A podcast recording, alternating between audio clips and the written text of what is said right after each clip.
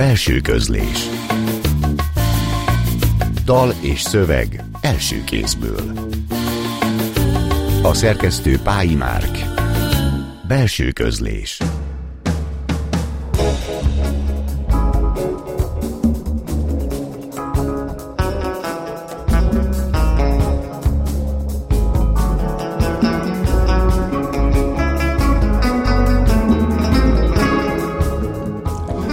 estét kívánok! A Klubrádió zenés irodalmi műsorának mikrofonjánál Szegő János tolják. Ebben a műsorban már megszokhatták, hogy hétről hétre egy költőt vagy egy írót mutatunk be, aki felolvassa friss szövegeit, és megmutatja azokat a zenéket is, melyek élete vagy pályája szempontjából meghatározóak voltak. A mai vendégünk Kőri Zsimre költő, műfordító, kritikus, eszéista, tanár, folytathatnánk a sort, de inkább köszöntelek a stúdióba, és köszönjük, hogy elfogadtad a meghívásunkat. Köszönöm a szíves meghívást, és én is köszöntöm a hallgatókat. Mivel a Lyukas Sora nevű irodalmi játék gyakori résztvevője vagy, nekem is volt már szerencsém Igen. többször játszani veled, kezdjük egy idézettel. A költő ravasz módon varja be a súlyokat a költemény szövetébe, ahol váratlanul és mint egy rejtőzködő szemérmességgel komolyra fordul a szó. Ki írta és kiről? Hát nem én, nem tudom róla. Esetleg rólad? Igen, Keresztesi József. Jóska? Aha. Keresztesi Jóska még 2007-ben a Magyar Narancsba ez egyik versedet emelte Vagy, ki. igen, emlékszem. Nagyon szépen végigelemezte, és ez a rejtőzködő szemérmesség, ez nekem megtetszett, és ezt egészíteném ki az önironikus személyességgel. Nem tudom, mi gondolsz ezekkel a címkékkel, vagy ezekkel a leírásokkal?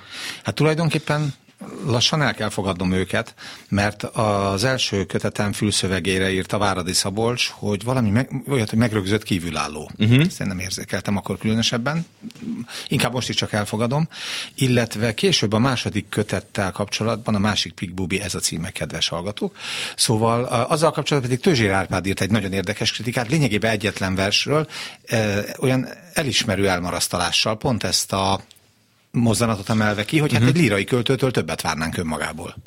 Igen, de közben te nagyon furán mutatod is magadat, meg el is rejted magadat ebből a szempontból szerintem nagyon ügyesen sáfárkodsz ennek a lehetőségeivel, és veled kapcsolatban fontos talán megemlíteni, hogy a Holmi utolsó korszakának egyik fontos szerzője lettél, de sőt már pályád elején is fontos volt a Holmi, mi, mi, ez nekem visszamenőleg lett érdekes, hogy egyik első publikációd még a 90-es években volt a Holmiba, jól sejtem? A legelső, így van. A legelső, amiben ráadásul Somjó Zoltán és Kosztolányi Dezső párbeszédét rekonstruáltad. Így van, így van. Hát a, nemrég beszélgettünk egy költővel, aki valahogy úgy megjegyezte, hogy az első verseny jelenkorban jelent meg. Bizonyos kellemes érzés kíséretében. És akkor mondtam, hogy hát igen, tudom, hogy ez milyen, mert nekem meg a holmiba. És akkor valahogy, na jó, hát ezzel nem lehet Igen, igen, kezdeni. Rába Györgynek meg a nyugatba, Ugye, de ő, volt az utolsó, utolsó aki még a All bedob bemondhatta volna. Igen. De ezek a szimbolikus dolgok, hogy Somjó Kosztolányi, a Holmiban publikálás, Váradi Szabolcs felfedező szemüvege, ha tetszik, ezek erősen értékválasztások, vagy mintha kötnének téged a magyar lirának ez a, hát nevezük utána a modernség tradicionalista ágához, talán Bán Zoltán András egyik műszavát veszem most kölcsön, ami egy ilyen folyamatosan a modernista, de közben a modernizmus mint egyfajta konzervatív hagyományt ápolja, gondozza, és újra meg újra rekonstruálja, ha tetszik. Mit gondolsz ezzel a leírással? Elvesztettem a fonalat. Ajaj, megkeressük. Hát azt még. mondanám Karinti Gábor, hogy a magyar líra forró csókja ég, Kamon és szívemben szeretet. Értem, amit mondasz, és valóban erről van valamelyes szó, tehát ezt is elfogadom. Még egy nevet hagy mondjak, ugye, Lator László. Tehát Igen. én az egyetemen pontosan 19 éves koromtól jártam hozzá, és tőle azért ezt a közvetítését kaptuk meg a hagyománynak, ezt a típusú... Ugye, Translator, ha már a neve, ugye? Transzla, így van, így van, nagyon jó. És a, a, ugye ez a poszt-nyugatos, vagy nyugatos iskolázottságú, ilyen újholdas költészet, eszmény, formakultúra. Szóval ebben nagyon jó bevezetést kaptunk, és ez egyáltalán nem ártott, azt hiszem. Nem hiszem, hogy ez nagyon látszik nekem az újabb eseimben. Azokon már nem, az első korszakodnál volt nagyon sok ajánlott vers, címzett vers, tehát akkor, mint hogyha ehhez az irodalmi hagyományhoz Igen. nominálisan is jobban illeszkedtél volna. Azóta egy erősebb ellenmozgást látok, vagy egyfajta leépítés inkább, de most meg gondoltam, hogy lehorgonyozhatunk itt a kezdeteknél. Azt hittem, hogy lehordasz, gondoltam. Nem, lehordasz. nem, nem, csak horgony, partra szállottam, levonom vitorlám, meg a következményeit is annak, hogyha túlfutunk, úgyhogy mindjárt jön is az első felolvasás, de, de még először arról, hogy az első kötetben miért volt ennyire fontos, hogy ilyen sok dedikált vers legyen, paratextuális vers legyen. Akkor ezt most elmondom neked, János. Köszönöm, En, ennek nem a költészethez van azt hiszem alapvetően köze, hanem ahhoz, amilyen irodalmat én szerettem. Uh-huh. Egyébként Eszterházi hozattól tartok. Uh-huh. Szóval ezek a paratextusok, ezek az idézetek, szóval azt hiszem, hogy nem a líra történetéből jönnek, hanem abból a csodálatos élményből, amit nem tudom, 16 éves korom óta nekem Eszterházi Péter jelentett. Ő vezetett be téged a szép irodalomba? Azt lehet mondani, igen. És költők közül a későbbi mestereit, tanáraid, vagy ö, esetleg valaki más? Nehéz kérdés. Rá kellett döbbennem, hogy, hogy lassabban szabadultam meg attól a hatástól, amit nem is annyira ismertem fel rögtön. Petri. Uh-huh. Szóval Petri az a, nagyobb hatást gyakorolt rám, mint én gondoltam volna. Petri sokarcú költő, olykor maga előtt is titkolta talán egy-egy arcát, de azt gondolom, hogy vagy van egy olyan ága Petrinek, ami, ami ért indokoltá válik, vagy kiolvashatóvá válik talán, de ez lehet, hogy meglepetés volt neked, aki nem voltál, nem kívülálló voltál, Igen. hanem benne voltál. Igen, ez az okoskodó részletezés uh-huh. Azt hiszem, hogy ez, ez tőle jön, vagy ő, ő erősítette fel, vagy ő legitimálta bennem. De például a József Attila gyerekbetegséget, amit Petri György diagnosztizált, mint gyerekorvos költő, ezt magad például elszenvedted valaha? Most arra akarok utalni, hogy neki van a Petrinek egy tanulmány, hogy a József Attilát hogyan kell legyőzni az embernek, amikor költőköz lenni. Ja, hát ez neki nagyon fontos is volt. Így igen, van, hát igen. az első korszakát ezért vágta a sútba. Igen. Nem, nekem nem voltak ilyen problémáim, azt hiszem. Hát én elég gyenge verseket írtam sokáig, inkább ilyen formai alapon közelítettem meg. Hát ugye mondani valója mindenkinek van, János az a költő gondolom, aki ezt meg tudja fogalmazni, úgyhogy másoknak is tetszik. Erre most kísérletet is tehetsz, ugyanis jön az első felolvasás, és utána az első zene a belső közös mai adásában. Most rögtön akkor mondhatom? Most mondhatod. A vers címe ez egy viszonylag új vers, de uh-huh. mégis ajánlva van Váradi Szabolcsnak. A címe pedig az, hogy Ein Werk ohne Opus Zahl.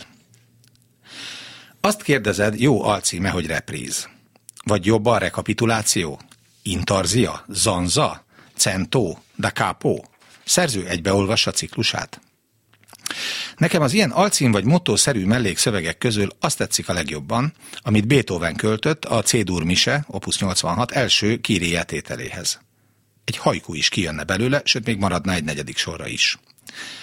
Valami nagyon nyomhatta a szívét. Látszik, hogy nagyon el akart mondani valamit. Úgy érzem olyasmit, mintha, ahogy Kosztolányi írja Bachról, egy érett férfi énekelne, vagy inkább dudolgatna a sötétben, csukott szájjal, és mintha mindig vissza-visszatérne valamire, amit nem lehet elégszer elmondani, mert ezt egy élet során tapasztalta, és nincs szebb, szomorúbb, tartalmasabb. Valamit, amiből ez lett a végén, pontosabban az elején, andante con moto assai vivace, quasi allegretto, ma non troppo. De csak semmi szépelgés, a leghatásosabb darab mégiscsak ez, DE, majd egy oktával feljebb DE és GA. Minimális gyakorlattal eljátszható, és nyitja Batman barlangját. To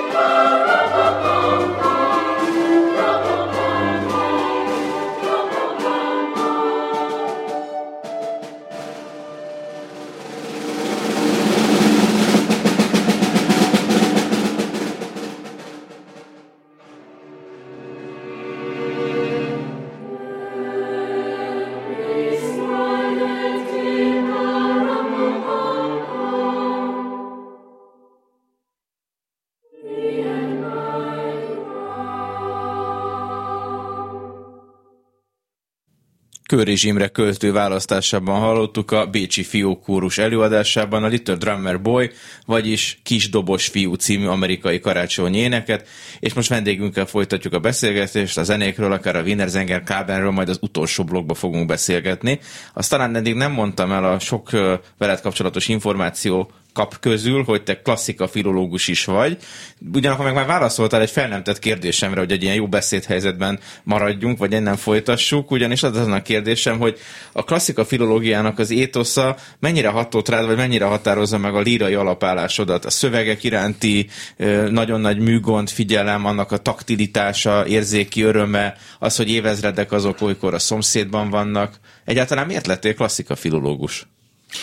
Na, akkor ez leegyszerűsítetted a végére. Megnyertem a Latinó KTV-t gimnáziumban. Véletlenül? Hát, végül is véletlenül, mert ha egy szótnak a jelentésére nem jövök rá, akkor valószínűleg az első tízbe se kerülök be. A tempestás szó volt, és én mindig azt hittem, amikor fordítottam abban a másfél órában, hogy azért nem tudnak kikötni a hajók Szicíliában, mert tempestás az egy ünnepi időszak, ugye az első jelentése talán a szótárban. Tehát nem esett le, hogy ez egy vihar. Uh-huh. Valójában. Ugye én nem tudtam francia angolul, hogy leesett volna. Úgyhogy ha azt elrontom, lehet, hogy mi nem ülünk itt. De hát így alakult. Szóval a Latinó KTV nem kellett felvételizni latinból. De azt, hogy te latin tanultál a humán gimnáziumban, vagy az elemi iskolában, az, az, az már a, a szülői döntés volt? Hát nem, vagy? egyáltalán apám még azt rám hagytak mindent. Nem, az a mm, igazgató helyettes döntése volt a Berzsenyi Dániel gimnáziumban. Uh-huh. Én, én jelentkeztem angolra is, meg franciára is, ugye az orosz mellett. Uh-huh. Németre nem akartam, az olyan rossz tapasztalataim voltak. És hát ő rájött, hogy én ilyen érdeklődésű vagyok, nem volt mese, nagyon fontos befolyásos tanár volt ugye ez a latin tanárnő, hiszen ő írta az igazgató beszédeit. Uh-huh. És ezért úgy volt, hogy ha, ha egyszer azt mondta, akkor engem oda is vettek fel. Verzs ennyi horác, csak hogy ezeket az asszociációkat ha az embernek vannak véletlenek az életében. Akkor, akkor hogyan kezelje őket. Uh, és ennek a, mint ennek a klasszika filológiának lenne egy olyan ontológiai következménye, nem akarok nagy szavakkal dobálózni, hogy a vers a fordítás evidenciája, tehát hogy egy verset egyik nyelvről a másikra írsz át, és van ennek valami olyan rituáléja, ahogy a most hallható versekben is majd látjuk, hogy hogyan tudsz interpretálni. Ebből a szempontból egy örök fordító is vagy amellett, hogy költő vagy, azt hiszem. Hát mm, igazából Horáciusztól sokat fordítottam, uh-huh. meg újabban Billy Collins-tól, de inkább egyébként csak helyel közel. Tehát én nem felkérésre Antológiát fordít. szerkesztettél ugyanakkor? Igen, műfordítási antológiát. Hát igazából felkérésre dolgozom, az az igazság. Uh-huh. Tehát Horácius talán nem, azt, azt önállóan uh, csináltam, és szépen összegyűltek a dolgok. A collins is elkezdtem tulajdonképpen szerelemből. Ezt a saját szakálladra Végül is igen, el. tehát nem is igaz, hogy felkérésre. Tehát ezeken kívül minden más, amiből nincs sok, az felkérésre. Minden más Horácot és Billy Collins fordítani. Az egyiket például föl tudod hívni telefonon, és itt most nem, az biztos. Igen. nem Horácra gondolok, és Billy collins egy remek interjút is készítettetek, Závada Péterrel, ha jól emlékszem, hármasba. Igen, hát Collins nagyon rutinos nyilatkozó. Igen. Hát, hogy Horác is az lenne, ha élne. Na, de mégis miben más egy, egy, egy régi holt szerző fordítani, és egy hál' Isten élő angol száz nagyon más. Azt hiszem, hogy nagyon más, ugyanis a, valóban ez a lényeg, hogy meg lehet érteni, meg lehet kérdezni valakit uh-huh. az élő nyelvvel kapcsolatban. A holt nyelvvel kapcsolatban nem lehet. Egyáltalán nem lehet, és a kommentárok évszázados hagyománya sem segít minden ponton. Mondok egy példát. Arra kondicionálnak ugye minket, amikor irodalommal foglalkozunk, hogy értelmezünk, megértsünk dolgokat. Éppen ezért szerintem, ugye mi az, amit nagyon nehéz megérteni, felismerni? Szerintem az irónia ugye, a, a szövegekben. Amit pedig egyenesen lehetetlen felismerni ezzel az attitűddel, az az értelmetlenség. Tehát szerintem például, mit tudom, Katulusnak van egy verse, ami azzal játszik, hogy értelmetlen egy kicsit a vége. Tehát ezt, ezt évszázadokig fel sem merült, hogy, hogy mindenki értelmezni próbálta. Holott a dolognak az az értelme, hogy nincs értelme. Tehát ez nagyon nehéz. A szavak jelentése sem teljesen világos. Tehát olyan elemi szavak jelentése, mit tudom én, mint az, hogy molestus, ami a molestál szónak a rokona és mindenki úgy fordítja, hogy terhes. Persze, hát a teher szó, te, szó van benne. Holott, ha egy betegségről beszélünk, akkor inkább azt jelenti, hogy küzdködni valami javajával. Uh-huh. És akkor egészen más, akkor hirtelen megjelenik az orvosi kontextus, és teljesen új fénytörésbe kerül a vers. Ez egy csodálatos uh, dolog a, ezekkel az antik szövegekkel foglalkozni. Igen, hát most a Sophocles jutott az eszembe, hogy ugyanaz a szó ugyanazt jelenti, hogy nincs iszonyúbb, mint az ember, vagy nincsen csodálatosabb, mint az ember. De döbbenetest ajánlanám. A döbbenetest. Mekkora igazság, és akkor jöjjön és most a Mekkora című vers, ennél jobb átkötő is hirtelen nem találtam, mm. és utána egy újabb zene, Köri Zsimre választásában. Tehát mekkora. Mekkora házat kell rendelnie az építetőnek, engedélyezni a hivatalnak, terveznie az építésznek, építeniük a munkásoknak, kerülgetniük a járókelőknek, hogy minden este kigyulladhassanak geometrikus pontfény feladványai az anyám ablakára kívülről vetített kis makettjén. Hány száz tonnát kell a hideg gőzből feltorlaszolni, és megtartani az égen, egy másik megyében, hogyha felér a lifttel, a hungarocel táblákba pójált vasbeton házszalag fölött meglássa a felhők barok karfiolzását. És ezeken anyám a szomszédaival is osztozik. Mert a látvány demokratikus, a felhő demokratikus, anyám demokratikus, a világ demokratikus, a művészet az, ami a kisajátítókat szolgálja, lop a világból, és zsákmányát a kisajátítók falára akasztja, plafonjára festi, ujjára húzza, azokéra, akik nem tudják aranyján nézni a fényt. Tiepolóivá az eget, Gogenivé Tahitit.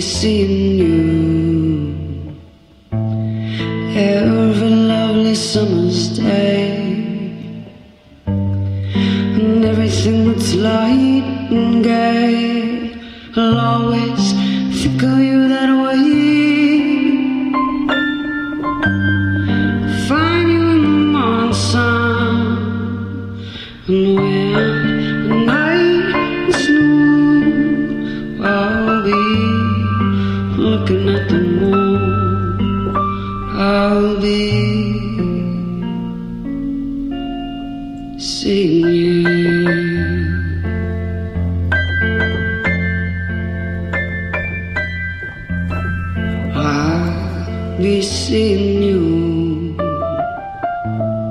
every lovely summer's day, and everything's light and gay.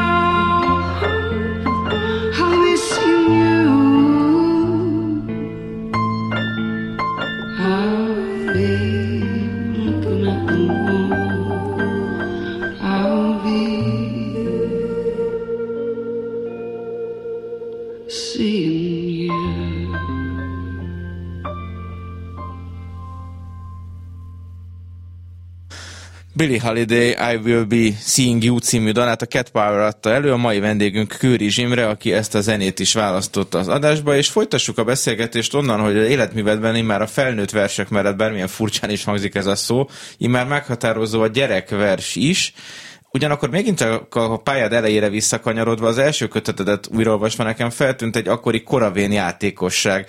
Talán ez is vonz téged a Karintikhoz, részben Frigyeshez, részben Gáborhoz?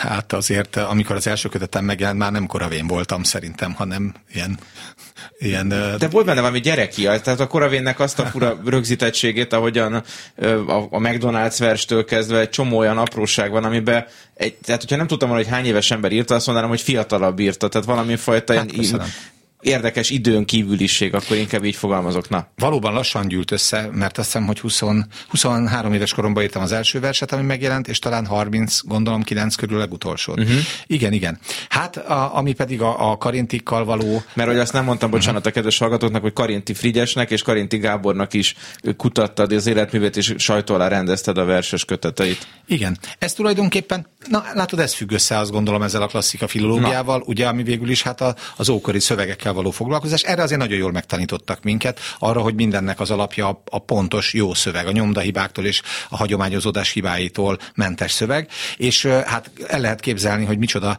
problémák lehetnek több ezer éves szövegek esetén, hogyha, hogyha volt miért kiadni Karinti Frigyest is, meg Karinti Gábort. Két különböző oka van ennek, vagy két különböző ok miatt volt érdemes kiadni őket.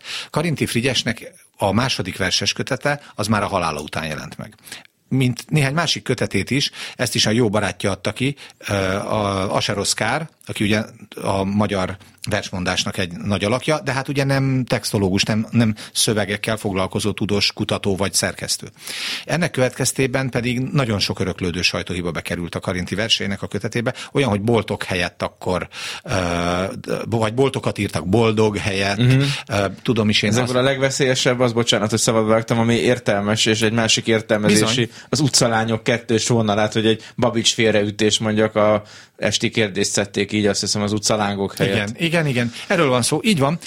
Csupa ilyen volt. Egy kivétel, tulajdonképpen fel se tűnt volna mindez. Mi volt még, hogy banál volt a helyet, hogy bánat. Uh-huh. Tehát fel se tűnt volna mindez, hogyha nem hiányzik egy állítmány az egyik mondatból. Uh-huh. És akkor utána jártam, és kiderült, hogy az eredeti uh, kiadásban, ami, ami érdekes volt, nem a nyugatban, Karinti nem ott közölte a versenyt, úgy látszik hatni akart, meg pénzre volt szüksége, hanem a Pesti naplóban egész oldalon közölte uh-huh. karácsony, húsvét, minden szentek előtt ezeket a csodálatos nagy verseit, és akkor ott, ott meg volt az a bizonyos szó, és akkor így már, mint amikor az ember megfog valamit, és jön vele egy csomó minden más, Végül is akkor ezeket sikerült jó szöveggel kiadni, néhány új verset is találva, nem sokat. Karinti Gábor esetében a hangsúly ott volt, hogy neki jó volt szövegszerűen a kiadása többé-kevésbé, viszont ö, messze nem volt teljes. Tehát uh-huh. ami megjelent még élete végén, ugye ő nem foglalkozott ezzel, hát ő gyakorlatilag idegbeteg volt. Igen. Steiner Tágota rakta össze a könyvet.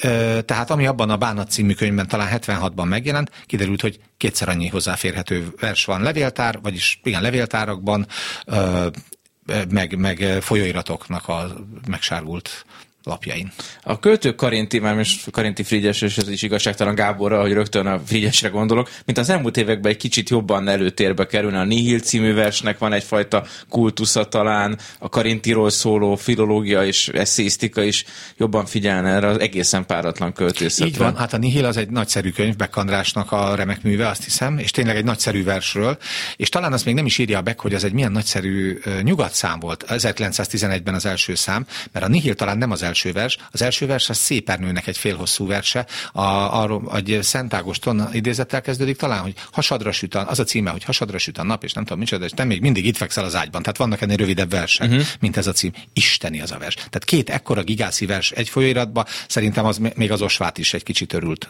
pár percig. Hm. Megérdemelte. Megkérnek, hogy a mindeközben olvas fel, és utána folytatjuk a beszélgetést, többek közt a félhosszú versekről is. Mindeközben. Egy év alatt két ikerpárt szült egy floridai nő. Gwyneth Paltrow vagina illatú gyertyát dobott piacra. Elpusztult egy bozott tűzből kimentett koala, mert kulacsból itatták. Egy ember húsz éven át minden nap készített magáról egy szelfit. Mark Hamill törölte magát a Facebookról. Felmérés született arról, hogy hova érdemes ölebbel utazni. Mindenből lehet valamit tanulni. A koalák például a vizet is az elrákcsált eukaliptuszból nyerik, és csak keveset isznak, lehajtott fejjel, különben a tüdejükbe megy. Közben a tejút felmérhetetlen kakaós csigája folyamatosan forog önmaga körül, külső spirálkarján a napja körül tekergő, föld körül pörgő holdal, amelyen Armstrong lábnyoma olyan pályát követ, mint egy karikába görbített dugóhúzóban tekergő fúró. De valami hiányzik ezekből a dimenziókból. Nem, ó, nem a társadalmi vagy a lélektani összefüggés, hanem, mint tegnap este egy drámaírói mesterkurzus bevezetéséből megtanultam, a cél és az akadály. Célok és akadályok bemutatása nélkül, mondja a mester, a lét szakadatlan állapotszerűségével szemben megszólalni csak újságírás. Itt az idő tehát letenni az újságot, kiinni a narancslevet, felöltözni és önvizsgálatot tartani a céljaink és akadályaink tekintetében. Nem tudom, te hogy vagy vele, de én könnyen megúszom legközelebbi célommal, ezzel a verssel, a hangtalan csengettyűvel, amelynek néma falát csendben veri kis csákányával valami fáradhatatlan démon.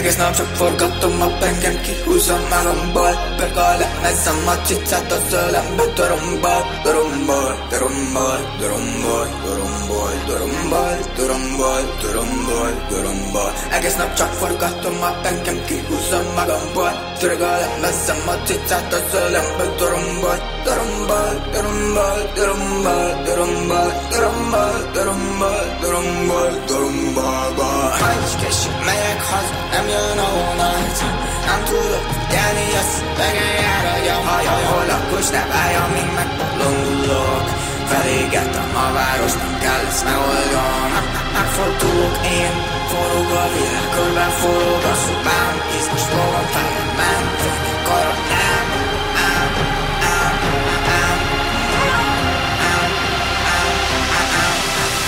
I guess ben genki uzanmadan bu Trigger etmezsem açıkçada söyleyen bir durum var Durum var, durum var, durum var, durum var Durum var, durum var, a var, durum var Herkes ne çapırdattım ha ben genki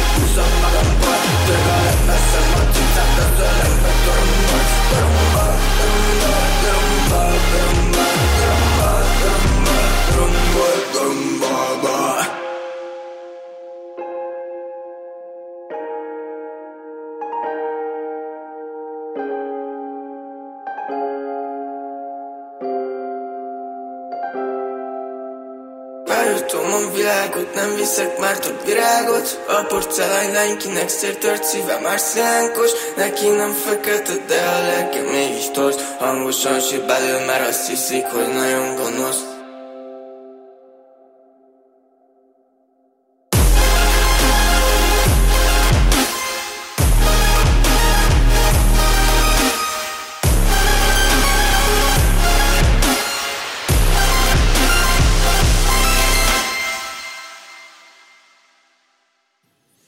A Hundred Scenes nevű magyar előadó Penge című dala után Köri Zsimrével folytatjuk a beszélgetést a belső közlés mai adásában. A mikrofonnál továbbra is Szegő Jánost hallják. A kortárs lira egyik legjobb népszerűsítője is vagy a magyar narancs hasávja. Én ezt már régóta el szerettem volna neked mondani, gondoltam, hogy a legjobb alkalom. A Poeta.doc című rovatodban verseket ajánlasz az olvasóknak, és kortárs versekről írsz olyan elemzéseket, amikkel ismeretlen költőket ismerhetnek meg, vagy ismeretlen verseket mindenképpen. Emellett tanítasz és szerkesztesz is, kritikusként eddig egy köteted jött ki, és idén jön ki a következő, a doktori disszertációd könyvváltozata épp a félhosszú versekről. E, ez megint csak egy olyan dolog, ami kutatóként érdekelt, vagy költőként érdekelt, vagy a kettő elválaszthatatlan egymástól ilyenkor. Költő vagy és mhm. katolikus, uh-huh. most parafrazálva Pilinszkit. Uh-huh. Igen, igen. Ö, hát abszolút.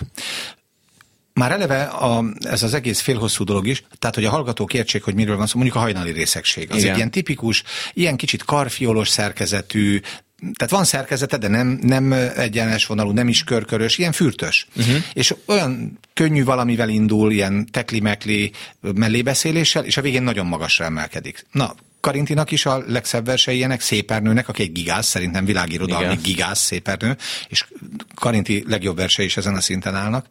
Szóval, hogy ezek a félhosszú versek elkezdtek valahogy érdekelni, és ö, ö, kezembe került Tandori Dezsőnek az Erősebb lét közelében című könyve, uh-huh. ami szerintem az egyik legjobb könyv, amit versekről magyarul írtak. És nyilvánvaló, hogy Tandori is azért foglalkozott ezzel, 81-ben ezzel a rapszódikus, lamentáló, fecsegő műfajjal, ha lehet ezt mondani, mert ugye a legbelsőbb művészi késztetései ismerte fel benne. Uh-huh. Legalábbis én így képzelem. Ez egy nagyon érdekes, ilyen városi műfaj, nem? Tehát ennek az urbánus lírának valami furcsa, filozófikus, ugyanakkor nagyon sokszor játékos, de, de egészen szabálytalan szépségű változata. Feltétlenül így van. Igen, tehát tulajdonképpen vannak ennek idegen nyelvű előzményei is, például a francia irodalomban, Apollinertől az égő, vagy Szandrártól a Pusvét New Yorkban, nagyon városi, így igaz. Nagyjából a, a Baudelaire által nagyon jól leírt ilyen flanőr csavargónak uh-huh. a, a műfaja ez. Ugye az esti séta az valahogy kiélesíti a, az érzékeket, meg a, meg a gondolati tartalmakat. Igen, csak még ebből a Tóth maga nyolc soros szabályos trófáit írta meg, a Szépernő mondjuk nagyon sokszor három soros Igen. trófákat ír, vagy tényleg, amit a Kosztolányi talán a legjobb, legismertebb példa valóban a hajnali részegség a rímeivel. Te a rímről eléggé leszoktál, azt látom, nem? Sajnos, igen. Belgyógyász tanácsára? Hát, diéta, vagy? Nem is tudom, Vörös Sándor mondta, vagy kitől, hogy gyerekkoromban sokat csilingeltem. Uh-huh. Uh, valahogy úgy alakult, de most megint eh, próbálkozom azért, amit tőlem telik, annál is inkább, mert egy nagyon kedves barátom a második kötet összeállítása során mondta, hogy jó lenne néhány szonett, amit ő tulajdonképpen úgy értett, hogy rímes vers. És akkor próbálok megfelelni így a, a, a, a síron túlra. Na most pont az ünnep után és a szonett című versekkel folytatjuk a mai adásunkat. Ünnep után. A nap hideg fényt locsol a szétszerelhetetlen tájra, a fagya gödrökben szikrázva hegeszti a jégsebeit. A kócos nát között a nejlon szemét tócsái. A távolban fényesen vánszorgó autótetvek. Szántás színű őzek. Meddőhányok megalodonjai. Halmokban füstölgő trágyaláva. Üres fóliasátrak bálnokeltetői és hámlott fóliájú árva vázak, amelyekből a fagyos rögök alatt elúszott a már kikelt bálna. Varjú felhőkből leszakadó száraz zápor. A következő pedig szonett. Minek is lenne színük a halaknak, a hideg, sötét vízben élve lent? Akik a csuka szürke mélybe laknak, azoknak a szín semmit sem jelent. Ezek itt úszó, dísztavi kanárik, akiknek harsány színük a daluk.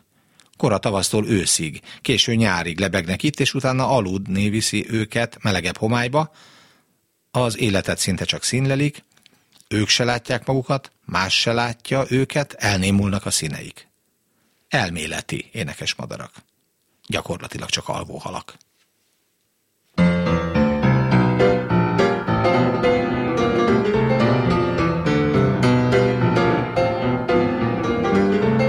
Cosa leggerai? Con che libro affascini il tuo cuore? E se ti perderai nel labirinto di un amaro autore.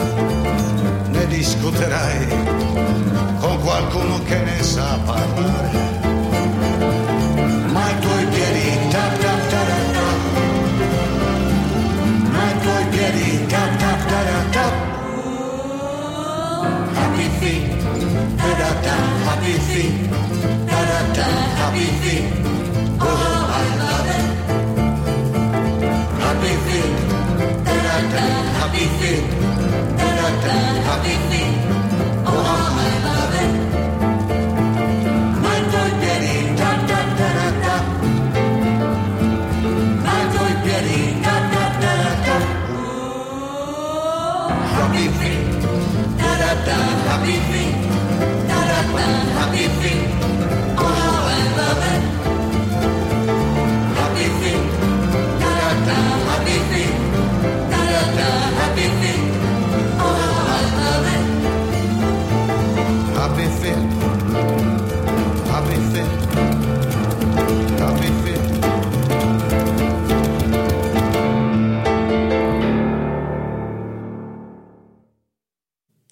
Paolo Conte dala hangzott el, a Happy Feet, mai vendégünk Kőri Zsimre költő választotta ezt is. Hát boldog verslávak jutott még az eszembe, illetve az, hogy pont Paolo Conte az első már sokat emlegetett kötetetben kap is egy verset, dedikálsz egy Azzurro című Igen. verset neki, ha jól emlékszem. Igen. Italomániád az gyerekkorból jön egyébként? Mert ezt a Nápoly melletti hajózást említetted az előbb, ha jól emlékszem. Hát nem, opa, nem gyerekkoromból igazából, a latinnal függ össze, azt uh-huh. hiszem. Tehát, hogy nagyon érdekelt az olasz nyelv, úgy egy kicsit össze is szedtem valamit belőle, sose tanultam meg úgy, ahogy érde, érdemes lenne. Hát én nagyon szeretem Olaszországot, én azok közé tartozom, akik inkább délen mozognak, tehát én északon csak átutaztam, nekem Rómánál kezdődik az igazi Olaszország. Mhm, tehát akkor a dél... A... igen. Nápolyt nagyon szeretem valóban. Kontét, érdekes, Kon- Conte az egyébként azt hiszem, hogy északi, uh-huh. uh, de, de ez a reket hang, ez a ilyen jazzes dolog, hangulat, uh-huh. ez nagyon, nagyon tetszik. 23 éves koromban hallottam először, minden száma tök Akkor, egyforma írtad, volt. az- akkor jött meg az első versed is egyébként. Így van, így van, akkor pontosan. Szóval minden száma egyforma volt, és később rájöttem, hogy ez azt jelenti, hogy van stílusa. Ö, ha már a stílusnál tartunk, ezt a saját hangot is egy ilyen dolognak tartod, amikor az ember leválik az elődeiről, meg a mesteréről, és megtalálja a saját tónusát? Ez nagyon nehéz kérdés én szerintem, mert szerintem alapvetően nem volna szabad megtalálni. Uh-huh. De hát ugye ne, nem tudjuk átlépni az árnyékunkat minden pillanatban. Engem, engem tulajdonképpen zavar, hogyha a kollégák verseiben azt hallom, hogy tehát megpendítik a lantot, és aztán pengetik, pengetik sírván. Uh-huh. Szóval, hogy, hogy ki kell lépni szerintem a komfortzónánkból. Ezt, hogyha szabad ezzel előhozakodnom, ugye ez egyik zébe darabba úgy írtam meg, vagy úgy sikerült megfogalmaznom, hogy ez az Ubi Leonész, tehát hogy oda kéne verset írni, Igen. ahol ugye régen a térképekre írták, hogy ott, ott ahol az Igen. oroszlánok élnek, azt nem tudjuk ott mi van. Emlékszem, az, hogy szerettem azt a régi versedet, abban meg egy Nádasdi Ádám verset Igen. beszélgetsz egyébként.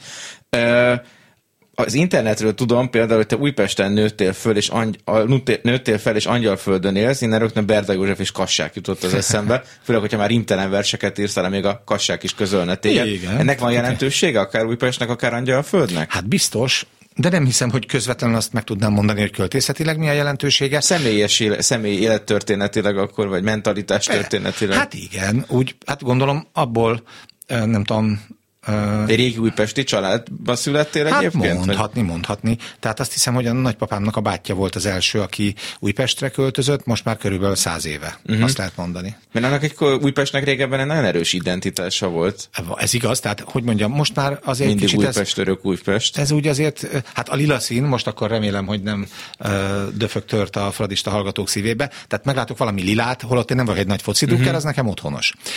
Másrészt pedig olyan, abban a háztömbben nőttem fel, ahol Lepstük Mária töltötte, ugye a 48-49-es szabadságharc híres transvestitája a, a ö, utolsó éveit a, azzal a fiával közös fedél alatt, akit az Aradi várban szült. De mondjuk Szőnyi István szülőházához is csak kétszer kellett átmennem az utcán, vagy Babics Mihály, ahol tanított ugye az akkori épületében a Könyves Kálmán gimnázium, mondjuk oda háromszor. Igen.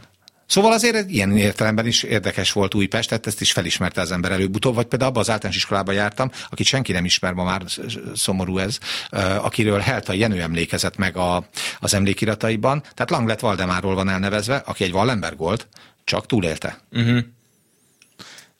Ez utóbbit például én se tudtam, úgyhogy köszönöm szépen, mert a te közödet ehhez a történethez.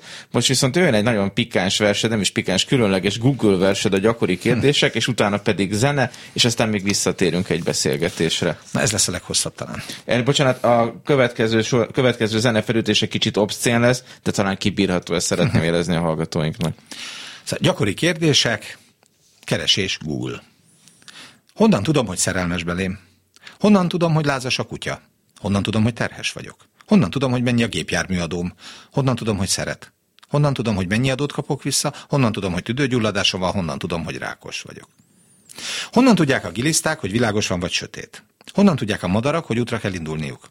Honnan tudják a kutyák, hogy mikor jön haza a gazdi? Honnan tudják, hogy krónikus beteg vagyok? Honnan tudják a telefonszámomat? Honnan tudják a nézettséget? Honnan tudják a tudósok, hogy tágul a világegyetem?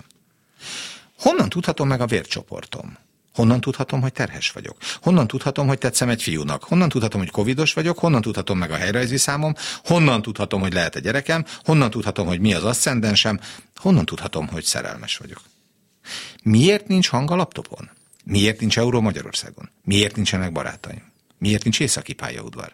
Miért nincs internet? Miért van csiphiány, miért van a nyúlnak hosszú füle, miért van infláció, miért van szökőév, miért van farsang, miért van ekkora szél, miért van energiaválság, miért van bekötve benzem a keze. Miért kell a lányokkal sétálni, miért kell patkó alóra, miért kell a fecskéket, miért kell a fecskék fészkét takarítani, miért kell sok vizet inni, miért kell só a mosogatógépbe, miért kell fóliázni a tetoválást. Miért nem kell a boltban vásárolt tejet felforralni fogyasztás előtt? Miért nem kell anyatej a babának? Miért nem kellek senkinek? Miért nem kellek neki? Miért nem kellek? Miért nem kell fény a csírázáshoz? Létezik-e olyan háromszög, amelyben az oldal hosszúságok az alábbiak? Létezik-e olyan élethelyzet, melyben erkölcsileg elfogadható, ha nem mondunk igazat? Létezik-e szilárd széndiokszid? Létezik-e nem értékteremtő munka? Létezik-e mágneses monopólus? Létezik-e női filozófia? Létezik-e jó halál? Létezik-e a Mikulás? thank you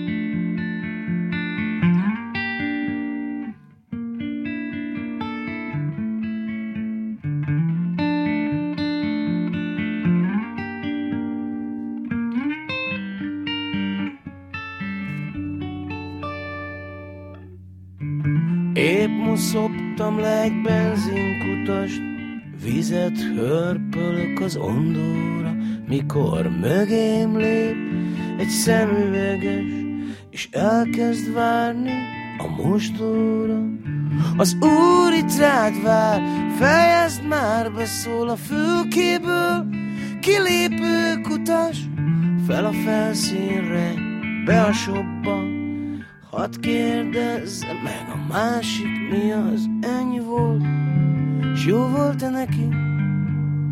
Vigyorog én meg, veszek cigit, a pénzből, amit a kutastól kaptam, aki a WC-be vitt.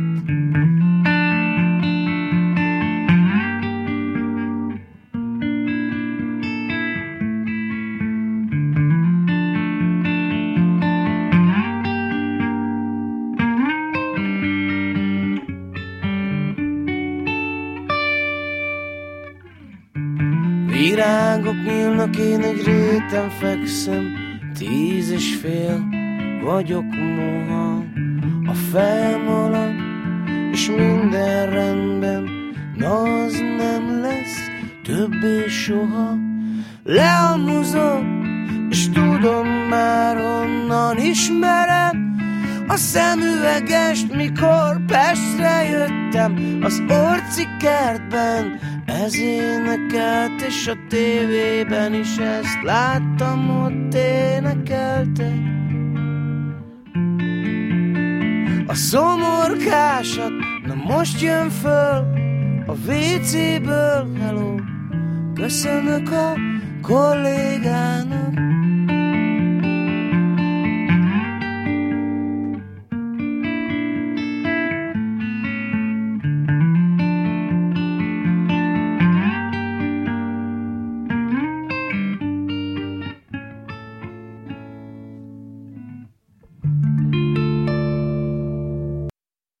A kis csillag Molkultnál című számát hallottuk. Lovasi András énekelte jobb szénfelütésű, de annál őszintébb és tragikusabb hangvételű dalt. Körizsimre költő választotta ezt is az adásba, és az eddig hallottokon túl el fog még hangzani búcsúzóként egy gyönyörű francia iskola gyerekkorúsának előadásában Vincent Delerme de Parent, vagyis a Szülei című szerzeménye. Most tehát egy kicsit beszéljünk a zenékről, és szabad mandátumot adnék neked. Mi alapján választottad ezeket a zenéket, miért ezeket hoztad? Kíváncsi, hogy egy ilyen vérbeli szerkesztő, kompozitor milyen módon interpretálja ezt a néhány klassz dalt. Hát gondoltam, hogy a traviátát minek hozzam, tehát, hogy le, igyekeztem olyanokat, amik talán kevésbé ismertek, vagy abban bízva, hogy mondjuk ez hány szám volt? Hat mondjuk? Azt hiszem. Tehát, hogy talán nem sok olyan ember van, aki mind, mindent uh-huh. ismeri. Kicsit különböznek, de valahogy mégiscsak összetartja a te ízlésed? Hát, személyiséget? Hát azért ugye azért számos, most ahogy így hallgattam őket, szóval van egy ilyen hangulata, hogy ugye a záróra, záróra a jazz klubban. Igen. Remélem ezt majd a következő szám oldani fogja. Nem, nem tudom, valahogy, valahogy úgy alakult. Különböző módon jöttek ezek, például a legutolsó, vagyis a következő szám, uh-huh. az úgy történt, hogy Párizsban valami dolgunk volt egy nagyon kedves barátommal, és betévettünk egy lemezboltba. És ennek a Dolárnek szólt egy fantasztikus száma, az a címe, hogy Fanny Ardon és én. Hát ez már mindjárt bűvályos, Jól indul, igen. igen. Ez olyan, mint a, mint a Csetamásnak, a, a, ha konzsuzsával járhatnék, igen. lenne franciául, és na, valóban nagyon hasonló a, a koncepció is, tehát isteni aranyos vers. És olyan a hangszerelése, mint régen a tévétornáknak volt ez a parampampam zongora, és a köszönöm, elég. Tehát azt, azt nagyon megszerettem a Dölármet, vagy Dölármt, és például Paulo Contét már mondtam, hogy, hogy régebben... Hogy került a penge? Hát a fiam. Kértem uh-huh. valamit, hogy, hogy ne csak ilyen vénöreg dolgok legyenek, Misikém, hogy létszes mutassunk valamit a hallgatóknak. Tényleg, de nagyon tetszik, valóban nagyszerű ez a szám. És a, a kis csillag, illetve lovasi? A kis csillagot azt ré, régebb óta, hát azt ugye viszonylag lehetett ismerni az én korosztályomnak. Én azért szeretem ezt a számát, mert uh, ugye sokszor felmerül az, hogy hát ki a költő, mi a költő, hogy a költőt nem ismerik, hogy, izé, hogy a lovasi a költő, meg a kis Tibi, meg ezek. Szerintem nem ilyen egyszerű, mert, mert hogy ezek nagyszerű számok, Uh-huh. Hát, vagy van, írtak nagyszerű számokat, ez például szerintem kibondottan remek, de hogy azt hiszem, hogy nem, nem a költői eszközöktől az feltétlenül. Tehát a költői eszközök azok mindig évtizedekkel szerintem a könnyű zene előtt járnak, én úgy, én úgy érzem, úgy gondolom. Uh-huh. Tehát gondoljunk csak bele, hogy hát amikor József Attila írta a verseit, hát hol voltak, akkor a kuplék még ez, a, ugye, meg egyáltalán később Igen. is. Szóval uh, és mi a helyzet a beat költészettel egyébként, vagy például azokkal a dilem meg ilyen kat- kategóriájú költőkkel? Az nagyon érdekes. Szerintem egy nagy kultúrában az elképzelhető, hogy, hogy összeérjen a zenész meg a költő. Tehát én Dilent nem annyira ismerem, de egy őt jól ismerő barátom azt mondta, hogy ez egy komoly döntése volt a Nobel-díjnak, és amit ismertem tőle, azok valóban tehát zene nélkül is versek. Te egy igazi hedonista vagy, valahogy így, így, így élsz a szememben, aki nagyon szeret jókat enni, beszélni is jó ételekről, utazásairól és a szövegekről is. Ezért voltam kíváncsi, hogy milyen zenéket hozol. Szenvedélyesen is szeret zenét hallgatni egyébként? Vagy... Hát úgy is, de hát azt hiszem, hogy az úgy, mint, mint gondolom mindenki. Tehát, hogyha, hogyha valamire rá kattanok, akkor azt ugye sokat pörgetem, vagy néha munkához is, uh-huh. az mhm. ugye mindig valami maximum kamarazene, ne legyen benne lehetőleg ének, uh-huh. tehát ugye az egy másik szempont. De szeretek zenét hallgatni. Most van valami, ami betapadt a füledbe? És állandóan hallgatod? Hát ezt a tőlem, ez a csengő hangom. Na, mindjárt meg fogjuk hallgatni, de előtte még két vers jöjjön, két szonett, a harmadik szonett és a hatodik szonett. Igen. Olyan címek, mint hogyha Vörös Sándor adta volna őket egyébként, csak ő szimfóniákat írt. Hát igen, kihagytam a többit. Ja. Vagy még nem írtam meg. szóval a harmadik szonett. Tulajdonképpen minden hihetetlen, és majdnem minden fölösleges is. Egy nő sziszegő hattyúkat etetlen, egy másik meg a kutyáját lesi, csodálkozva, hogy megugat egy méhet. Rám nem vonatkozik ez az egész. Eső után sisteregel az élet. Szemben a hegy teteje ködbe vész.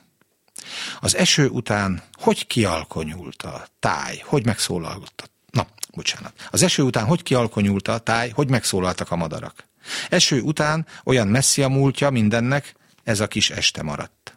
Nem marad semmi, bármit is jelentsen, a múltból odakint, se de ideben sem. Na, nem kell sok áthajlást beleírni, mert nem lehet felolvasni a verset. Szóval hatodik szonett. A jegenyék mögött több tonna fellek kecseskedik, a hőségrekkenő. A kerítésen túl lovak legelnek, a domboldalon idén repcenő. A diót eszi valami farosda. Mint leprás új, úgy törik le a gaj. A szél itt-ott belefekszik a rosba, de máshogy fekszik bele, mint tavaly. Az egész olyan furcsán billen éppen. Szerencsés agyvérzés utáni táj, látványá alakítja a tevékeny tekintetet minden mozdulat után. Tekintet minden mozdulat után. És közben minden önmagától részeg, túl nagy egészet adnak ki a részek.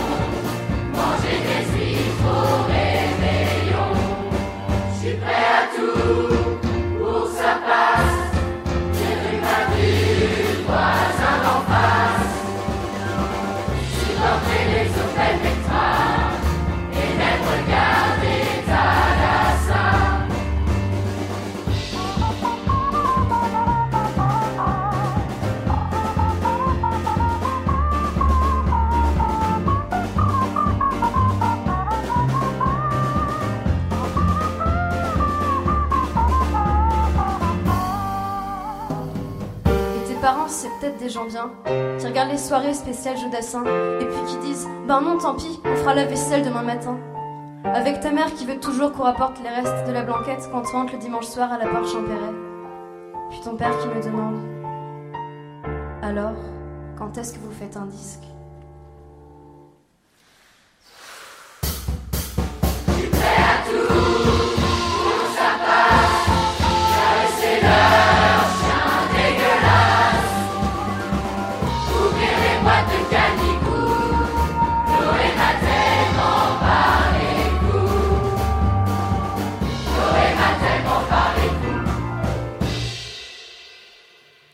Vincent Döler csodálatos dalával a belső közlés mai adásának végéhez értünk. Kőri Imre költő, műfordító és irodalomkritikus volt a vendégünk. Köszönöm szépen, hogy felolvasta friss szövegeit, és megmutatta ezeket a számára meghatározó zenéket is. Köszönjük Imre! Köszönöm szépen! Jövő héten Marta Néva várja önöket Csán Togály költővel, filmrendezővel és kultúrdiplomatával. Én most addig is megköszönöm figyelmüket, és búcsúzom a hangmérnök Csorba László nevében is. További szép estét kívánok! A műsorvezetőt Szegő Jánost hallották. Belső közlés. Dal és szöveg első kézből. A szerkesztő Pályi Márk. Belső közlés